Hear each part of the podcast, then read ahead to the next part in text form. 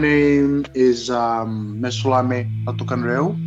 Oh, it's quite long, but yeah. When Mesulame came to Australia, he didn't know anyone. Mesulame left his home in Fiji and hopped on a plane with the hope of securing a better future for his wife and soon to be born son. I live originally in the area of Pacific Harbour, just like um, five kilometers away from Pacific Harbour. He's one of hundreds who have moved to Australia under the country's new Pacific Labour Scheme. It's a scheme that helps those from the Pacific earn an income and send remittances home to support their families and communities. The scheme is one of two ways Pacific Islanders can live and work in Australia. But experts are calling for permanent pathways to residency as islands like Fiji experience the effects of climate change. Effects Mesulame has noticed in his hometown.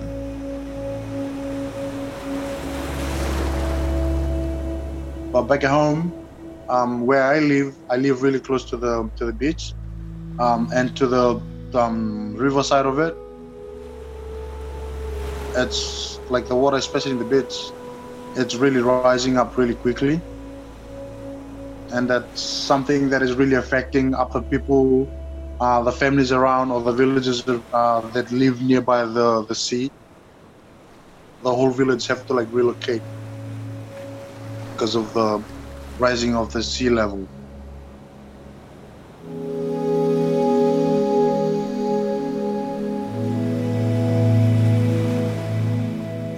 In this episode of Think Sustainability, is Australia doing its best to care for our Pacific neighbours as they confront the effects of a changing climate?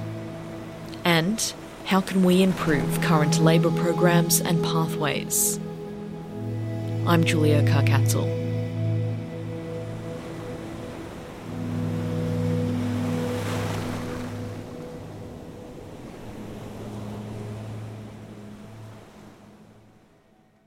I speak to people about climate change all the time, and it's very hard as an Australian to be talking about climate change in the Pacific because you know the the reality is that the, the best fix to climate change is for it to not happen, and that uh, that doesn't come with adaptation programs. That comes with mitigation programs and domestic policies in Australia that you know we've been pretty laggard on, uh, to put it politely. This is Jonathan Pryke. I am director of the Pacific Islands program at the Lowy Institute. We're uh, an international affairs think tank based in Sydney. Jonathan has spent the better part of his career working and living in the Pacific. He spent most of it in the most populous sub-region and the closest to Australia, Melanesia. That's Papua New Guinea, Vanuatu, Solomon Islands, New Caledonia, Fiji. The best part of my job, frankly, is getting to go to these these countries and to interact with people from all parts of the spectrum of life. But also the the thing that really attracts me to the region is this veneer of of beauty and paradise really covers a lot of really significant challenges that Pacific peoples are facing. Uh, you know, these are remote countries that are you know, small economies, are very far away from other major economies. Uh, they have severe development um, challenges, and Australia has a really important role to play in helping them achieve their development ambitions. Remittances, money sent back to a country to help its struggling economy, are one way of doing that. And this kind of mobility for work and economic opportunities is common. This is a you know a, a big component of uh, the economic economies of many developing nations. The most the classic one is the Philippines, where you know Philippine nurses and carers and maids and what have you work all throughout Asia and the Middle East, and they create have created a huge economic windfall for for the um, their, their families and the economy of the Philippines. But it happens in the Pacific as well. You know Samoa, Tonga, uh, Vanuatu. A lot of people come to Australia and New Zealand on on temporary seasonal worker programs, uh, and you know it's again a great economic windfall. Mesulame says his motivation for moving to Australia was family. For me personally, I did it for my um, little ones coming up in the new future that they might have a better future, a promising future, knowing the fact that they'll be able to have um, proper um, learning, have a proper home,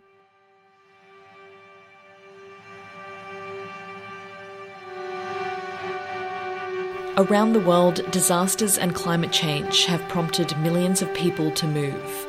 The Asia Pacific region has been the hardest hit by these disasters. Between 2008 and 2018, the Pacific region saw more than 80% of new disaster displacement. You know, they're not going to get washed away by a rising tide. Uh, it's before these these uh, islands disappear, they're going to become unlivable because the water tables will become salinated. You can't grow fresh produce. Already, these communities are being stretched. Already, they have limited access to resources, and these resources are going to even further diminish as climate change makes some uh, environments untenable. As Pacific Islands are hit by sea level rise, warming temperatures, and other disasters, many experts like Jonathan fear that short term labour schemes like the Pacific Labour Scheme won't be enough to support these communities. Planned relocation is identifying potential displacement in, in certain communities. So, be it like you know seawater rise or, or um, adverse um, natural disasters, or you know some form of conflict coming on the horizon, and being proactive about helping these people migrate with dignity. You know, people are robbed of their agency when they're displaced, uh, and this is what leads people to becoming refugees. The Pacific Labour Scheme only started in 2018, following a successful pilot program in Northern Australia. It builds on the success of the Seasonal Worker Program. Which you know, started in 2007 but has really been gaining steam in the last seven years, uh, whereby Pacific Islanders can come to Australia for a period of three to six months to work on uh, in horticulture and agriculture industries, largely picking fruit and so now this scheme, uh, to date, there's been more than 35,000 Pacific Islanders who have come through this scheme. I found out the Pacific Labour Scheme um, via the Fiji News that the Fijian government and the Australian government have um, both agreed to um, help each other with um, the employment of the Fijian people. The Pacific Labour Scheme helps to address workforce shortages in rural and regional Australia to help out with the Australian government in um, trying to maintain the production level within its certain um, industries. But Mesulame says it's not easy work. I've just um, barely had my firstborn a couple months ago, just like three months ago, baby boy, and uh, yeah, just my missus uh, with with my baby boy back at home. Yeah, so it's kind of hard. It's kind of like to be honest, it's really really hard um, affect not being able to actually see the firstborn child was like he cannot like even hold it. The work Mesulame does in Australia is nothing like the work he did in Fiji, where he was in construction. Now his days are spent in an abattoir. He has his days of the fact that sometimes it can be long, but sometimes it can be very fulfilling too. Mesulame works 5am to 3pm every day at a meat processing facility in Sydney. Workers can process up to 4,000 sheep per day. I am hearing that they're about to increase the production rate from 40 to 100 to actually like 5 or 6 6,000.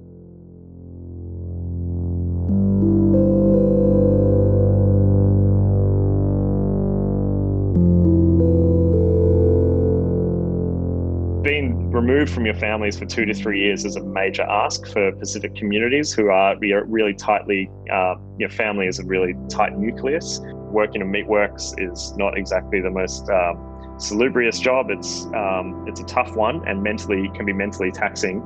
Having your family with you can you know help both the family but also the worker uh, in these tough conditions. Mesulame says his employer can be unforgiving when he requests time off work. If it's really an emergency that uh, you're not feeling well, the employer thinks that you're making up things, or if you have uh, something that you really want to do, or like errands to run, um, it's really hard um, for them to actually um, let you go and do that thing when you want to apply for a day off or your leave. That is just something that I find it very quite handling um, to be honest. He says that many workers feel they cannot speak up about their rights as they fear they will be easily replaced. I'm hearing things of the fact that if you guys not gonna perform well, it's it's not really a big deal because um, there's like a lot of other people coming over from from Fiji and stuff like that. It's not easy to accept those kind of information when you're giving in your all for the company and for the uh, the thing that you're doing in right here. And when you hear comments like that, it's not really helpful. Many workers are paid the minimum wage, which is then spent on rent and other living costs, limiting the amount of funds workers can send back home. The work that we're doing is not just normal labor job. It's more than labor job. We're actually doing the skill um, labor. We're actually doing the work that other Australian blokes are being paid at the trade level at what they're doing. Our rate will never will not gonna go up regardless of our performance if we do well and everything like that which is um, quite alarm alarming to be honest with you. We thought when coming back coming from home, we thought nineteen dollars something, eighty something cents was a very big money, but then coming to reality, oh, it doesn't even like add up to living out in here in a week.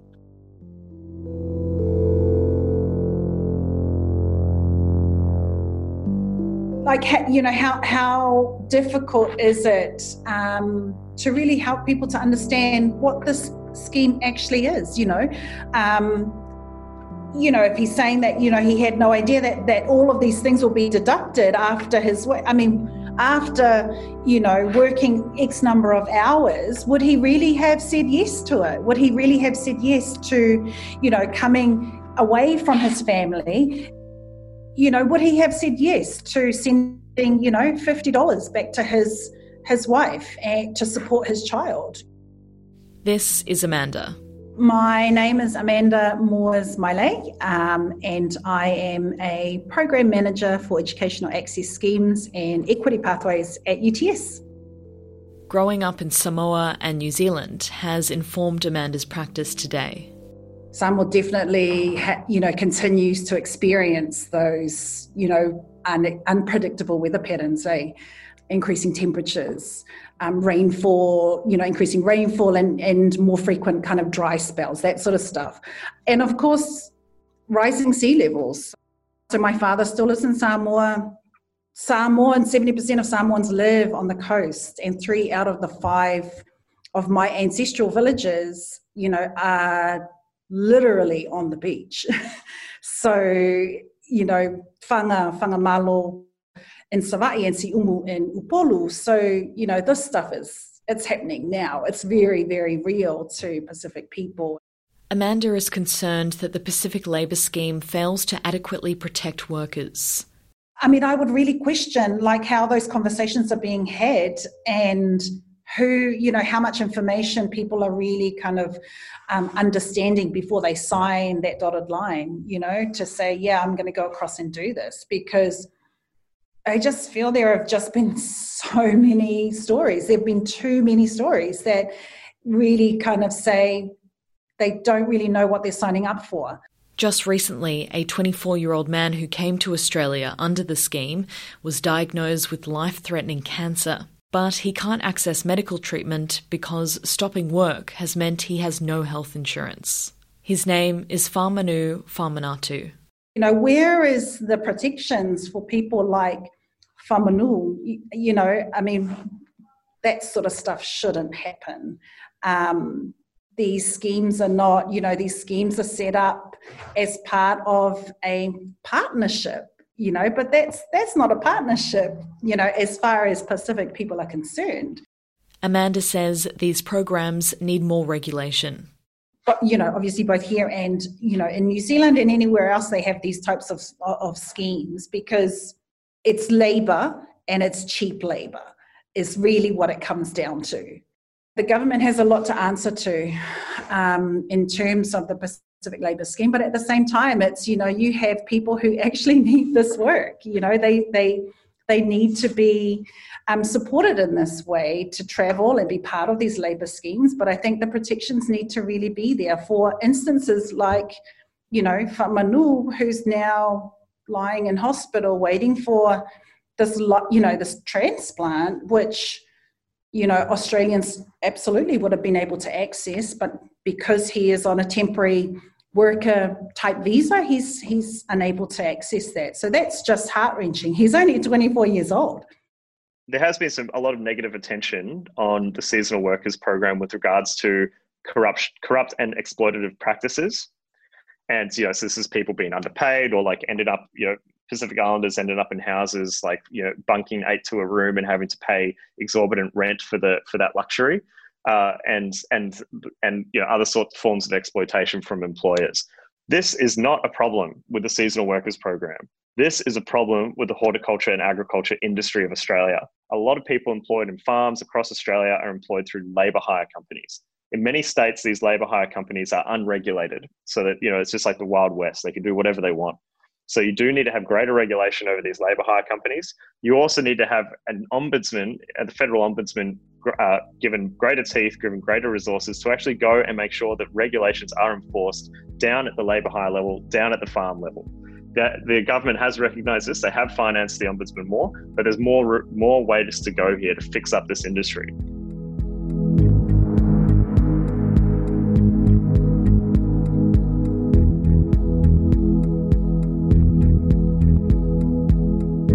More and more Pacific Islanders seek work overseas, for financial means or because of climate change, programs like the Pacific Labour Scheme will require regulation. Jonathan says there is also an opportunity to implement new pathways, such as humanitarian visas for those displaced from disasters.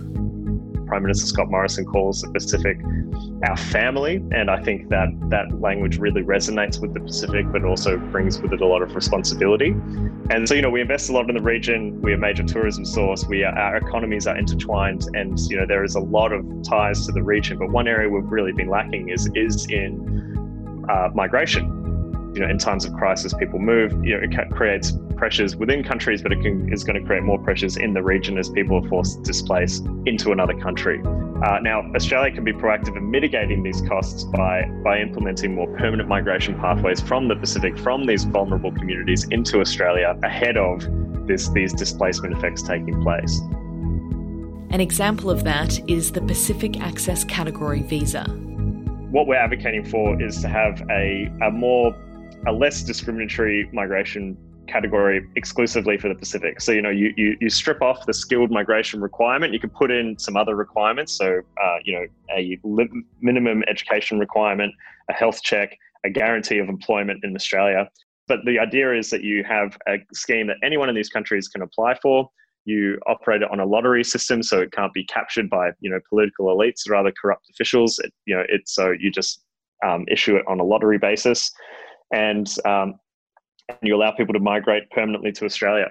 So that's it's a pretty basic, you know, basic concept. It's a scheme similar to one already in place in New Zealand. New Zealand has a more targeted migration, uh, permanent migration program with the Pacific that has been in place for, for decades.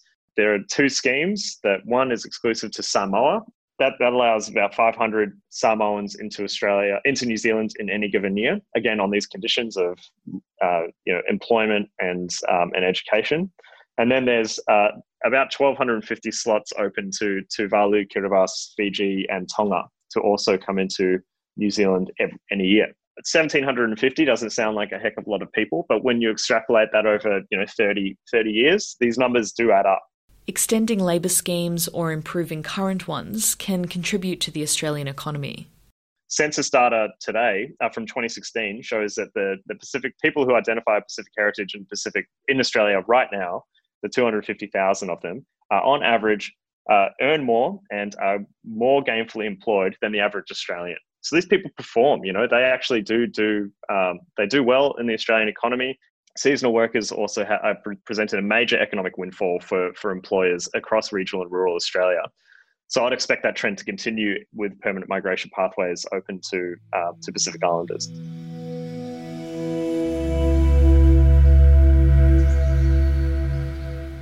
But migration is by no means the first choice for many Pacific Islanders.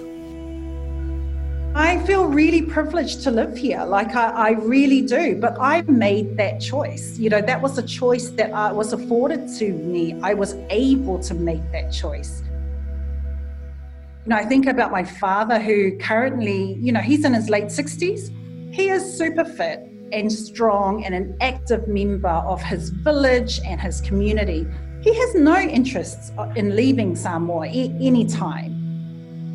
Nobody wants to leave, you know, their homeland to because of, you know, climate change or because, you know, there's an offering of of uh, permanent residence in another country because there's jobs there. You know, I mean, our, the Pacific people, their hearts are very, very grounded and rooted in their ancestral homes. Mesulame recently moved out with one of his co workers in Sydney.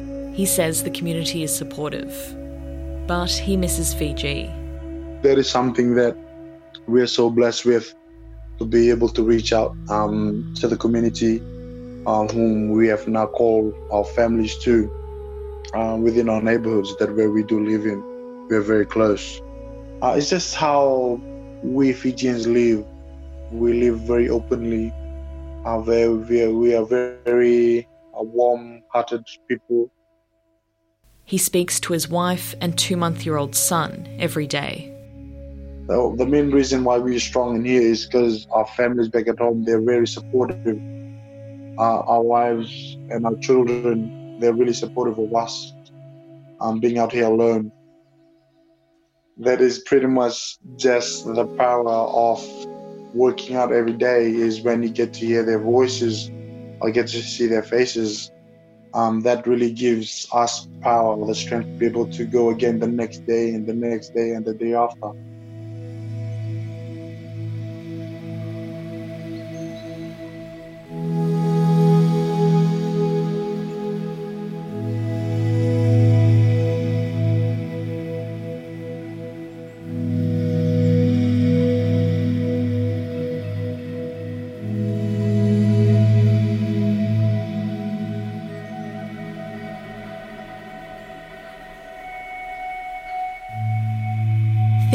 Sustainability is made possible with the support of 2SER Radio, the University of Technology Sydney, and is heard around Australia on the Community Radio Network.